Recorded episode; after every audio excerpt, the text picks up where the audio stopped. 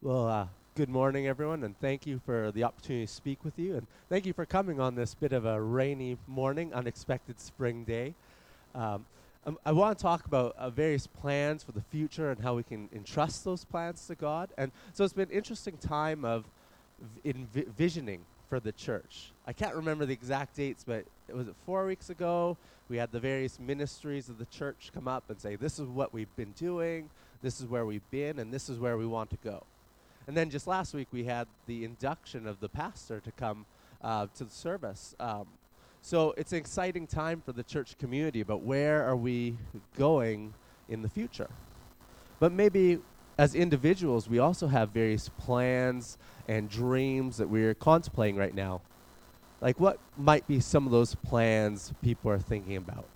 Maybe some of you are thinking about that next test that I have to pass or that job coming up that I really want, or that promotion in the career I'm in, or you're looking at retirement and what will I do after that? Or you're thinking about that date you want to ask out, or engagements, or you're planning a marriage, or you're looking ahead to children, or grandchildren, or great grandchildren. Maybe after the borders open up, you want to travel travel the world or travel even locally, see what's in our own backyard here in Australia, and also maybe do a mission trip. May- maybe you want to do a course of study. So that's my one plug that if you are interested in studying ministry or theology, I'd love to have a chat with you about how both what we could do for you at both. But there's lots of plans we have and goals and dreams we might aspire to. But we recognize that COVID's kind of interrupted. Who could have anticipated what 2020 would have looked like? So we can't do a lot of these plans when the borders are closed. And maybe you have this experience where you have family or friends in other parts of Australia or other parts of the world and you can't see them like you normally could. Or you put your weddings on hold. Or the job market has kind of frozen up and you, you're looking for work or there's no upward movement or um, lots of things have been interrupted. Maybe people have lost job or they're suffering economically or health-wise. COVID has changed plans, maybe forever altered some of our plans. And so we think, what do we do now? How do we plan for the future in the midst of everything that's going on in the present?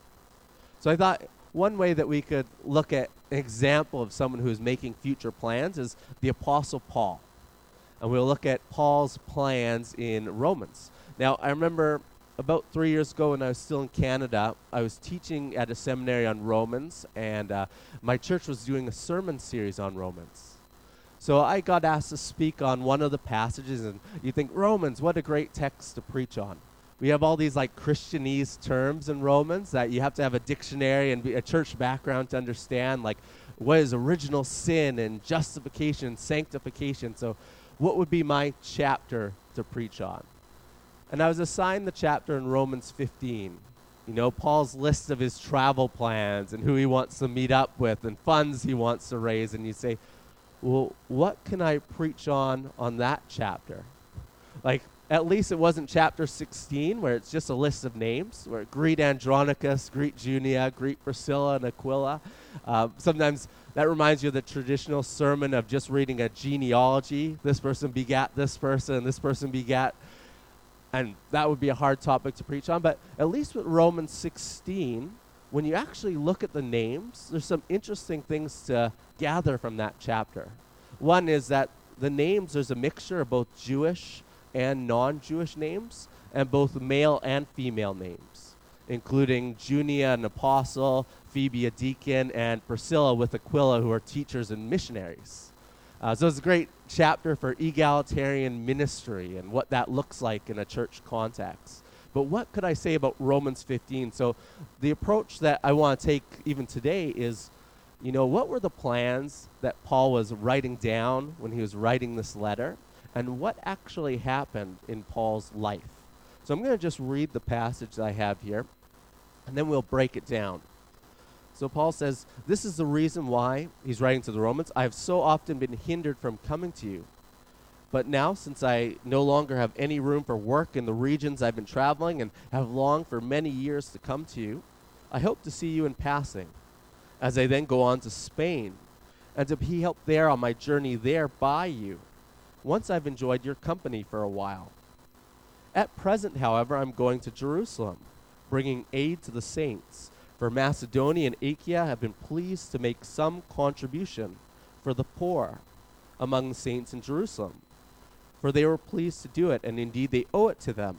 For the Gentiles, or that is the non Jewish peoples of the world, share in the spiritual blessings that were once given to Israel. They ought to be of service to them in material blessings. When therefore I have completed and have delivered what has been collected, I will then leave for Spain by way of you. I know that when I come to you, I will come in the fullness of the blessings of Christ. I appeal to you, brothers and sisters, by our Lord Jesus Christ and by the love of the Spirit, um, to strive together with me in your prayers to God on my behalf, so that I might be delivered from the unbelievers in Judea and that my service to Jerusalem will be acceptable to the saints, so that by God's will I may come with joy and be refreshed in your company. And then he closes with, May the God of peace be with you all. Amen. So those are the plans, a very definite itinerary that Paul set out for himself. But what actually happened? How much of these plans actually were accomplished? Because we can then turn to the book of Acts and we could read some of Paul's biography, and we can read some of his other letters um, and some other early Christian writings and figure out what happened to Paul. So let's break this down. First, he wants to go to Jerusalem, and he's raising this collection of money. When Paul first became an apostle, originally he was a persecutor of the church, trying to destroy the church community, but then he had his own encounter with the risen Christ. But people were very suspicious of him right? Like, are you a spy? Are you a genuine follower? You were our enemy. Um, but the apostles gave Paul the right hand of fellowship. And we read about this account in Galatians. Um, and one thing they say in Galatians, they say, Paul, we accept your ministry to the non Jewish nations of the world, but uh, we'll stay in Jerusalem. But just remember the poor.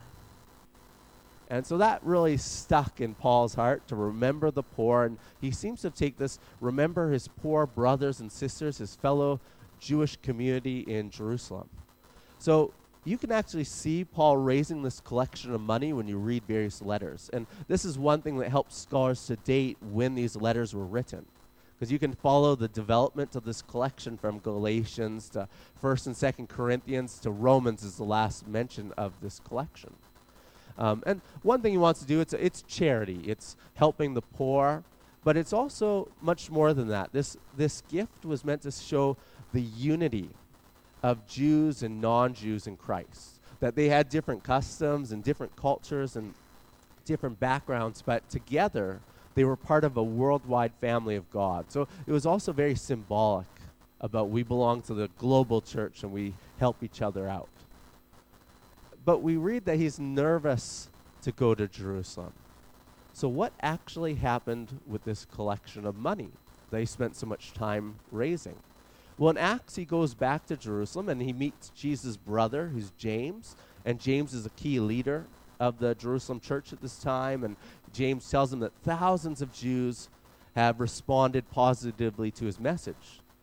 But they're very suspicious of Paul so one thing Paul was saying when he was going to the other nations is he was saying you can be belong to the family of God, um, you can be a child of God without becoming Jewish first. That whether you're Egyptian or Greek or Roman, you can remain as you are with the cultural customs that you have if you put your faith in Christ and your allegiance in Christ's death and resurrection. Uh, you can belong to the people of God. But some people in Judea took that to mean Paul's just bashing the law of Moses wherever he goes to these other nations, that um, he criticizes their customs. He's an enemy. And they were highly suspicious of Paul. So James had an expedient solution to this. Paul, we need you to undergo this traditional custom. There's these people that they're undergoing a, a rite and you're going to go to the temple with them and uh, ensure that you perform the correct procedures. And then people will see that you are a, a, loyal Israelite. You are obedient to the law yourself. And so Paul agrees to do this. But the problem is someone thinks he's brought a non Jewish person into the temple, into a place they were forbidden to go. And so the mob gets really riled up about this, and they pounce and attack Paul. And he eventually gets arrested. So he had a bit of right to be a bit afraid to go to Jerusalem in light of what happened. And what happened to that collection of money? Well, we actually don't know what happened. Paul talks about in the book that he was bringing alms to his nation, but did they accept the money? Were they like, thank you for your gift? Yes, we are a global family in Christ. Or did they say, I'm sorry, we can't take that gift. You're a little bit too much of a liability for us, Paul, and we have to distance ourselves from you. Is that what happened? Well, we just don't know. So we don't know how it was received, if it was received. What about his next plan? He hoped to go to Jerusalem and then go to Rome. Because one thing, when he was writing this letter, he had never actually met the Roman Christians. Other missionaries had traveled to Rome and founded the church communities there. And Paul loves to be the one who starts the church, who plants the church. So this was something that bothered Paul. Um, but he realizes that's why he wants to go to Spain to plant a new church there. Um, but they may have heard of Paul by reputation. And who knows if everything they heard was good either. So, one reason for writing the letter of Romans would be to clear up this is who I am, and this is what my theology is, and this is how I want to intervene in your situation. But did he get there to Rome after he ended up in prison? Well, for a while, he ended up languishing in prison for years, mistreated, not really given a fair trial. So eventually, in being annoyed by these circumstances, he finally said, I'm innocent of these charges.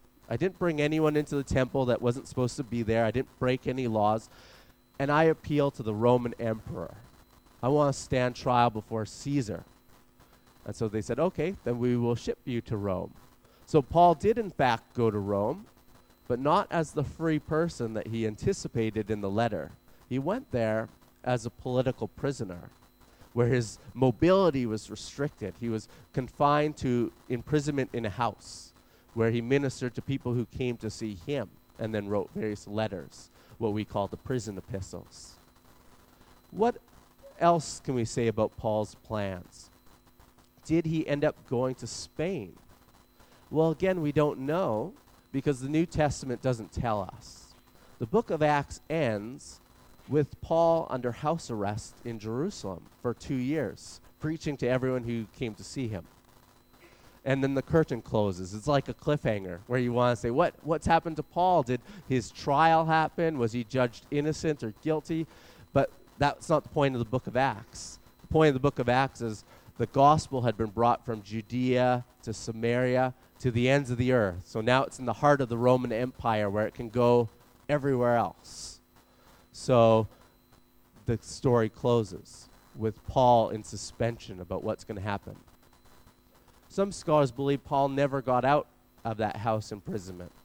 The church tradition is that Paul was beheaded for his faith. Um, there was a time when there was a major fire in Rome, that consumed much of the city, and the Roman emperor was blamed for being negligent. We kind of think in COVID times as well, when people are upset about certain governing rulers and you know how responsible were they for uh, during a time pandemic. Same thing happening in Rome, right? Big natural disaster, uh, and, and there was this saying: Nero fiddled while Rome burned. So Nero sort of needed a scapegoat, so he blamed it on this small group of Christians, this hated group in Rome. They're the ones who caused the fire, so we will punish them. And Paul lost his life as part of Nero's program for punishing Christians in the city of Rome. But there is another possibility. We have a letter from a bishop in Rome named Clement. It comes at the end of the first century, and this bishop says Paul made it as far as the farthest regions of the West, which, if you brought up a map of the ancient Roman Empire, would be Spain. So it is also possible that Paul was initially released from prison. People said, okay, he's innocent, and he went on further travels. He got to Spain, only to then be rearrested and executed. So that's a question that's uncertain. So I want us to think carefully about this. Paul wrote all these plans that he wanted to do when he was writing the letter to the Romans. Some of those plans happened. Some of those plans were fulfilled, but in ways that he entirely did not expect them to be fulfilled. Some of those plans never happened. So, what does that tell us when we make our own plans and our own goals? Now, often, you know, I can find myself worrying a lot about the future, and I realize I just need to write these things down, right? Write the five year goal plan. I don't do it, but I see the benefit of having five year goal plans and writing where you want to go in the immediate and the long term future. And my, my parents are financial advisors, so I, I get the whole thing about investing uh, and having a will to care for our loved ones and all these things. I think part of that is being good stewards of the resources that God has given us. So I, I think th- those are all good things, making plans, um, using our resources wisely. But then it comes to a point where we realize our plans are not in our own hands that we don't ultimately have control of our own destiny. And so we have to eventually say, I entrust my plans to God. And God will do what He has with the plans. I think with my story, I never, five years ago, Australia wasn't even on my radar uh, as I kind of worked part time and was trying to figure it out. And actually, I preached a sermon when I was a part time worker, not knowing what my future plans will be. And today, in COVID circumstances, we find ourselves again in that situation of not knowing where this will all lead, where it will all turn out. But we know that God is both Lord of the present and Lord of the future. And we can entrust ourselves to God. Um, there's a verse in James. So if you wanted to look it up, it's in James 1, verses 13 to 14. And the verse is talking about how some people say, I want to go out and have a business and make a profit. Uh, so, making plans. And then James says, Well, you don't even know what tomorrow will lead. Um, so you are a mist, and we all we all are a mist. We're here one moment, we're gone the next. Instead, James says, you should ask if the Lord wills, we will do this or we will do that. So, leaving it in the hands of God. Or I think of the sermon that Jesus gave about worrying, about how we can't control a single hair on our head, even though all the hairs on our head are numbered. And look at the lilies of the field. You know, they don't dress in fine clothes, but look how God clothes them. So we sang the song today, You Are a Good, Good Father. So we can entrust our plans, our dreams, and our goals to God. We can trust that as individuals, and we can entrust that as a church community. So, what I'd like us to do is take some time. Let's just take a few minutes here. And then I'll call up the worship band again. So, two minutes. Just pray. What is God? Where do you feel God is calling you to do? What are the plans and dreams that you have set out for yourself right now? And then entrust those to God and say, you know, I commit these in your hands, God. So just take a few moments of silent reflection, and then I'll ask the worship team to come up for the final song. Amen.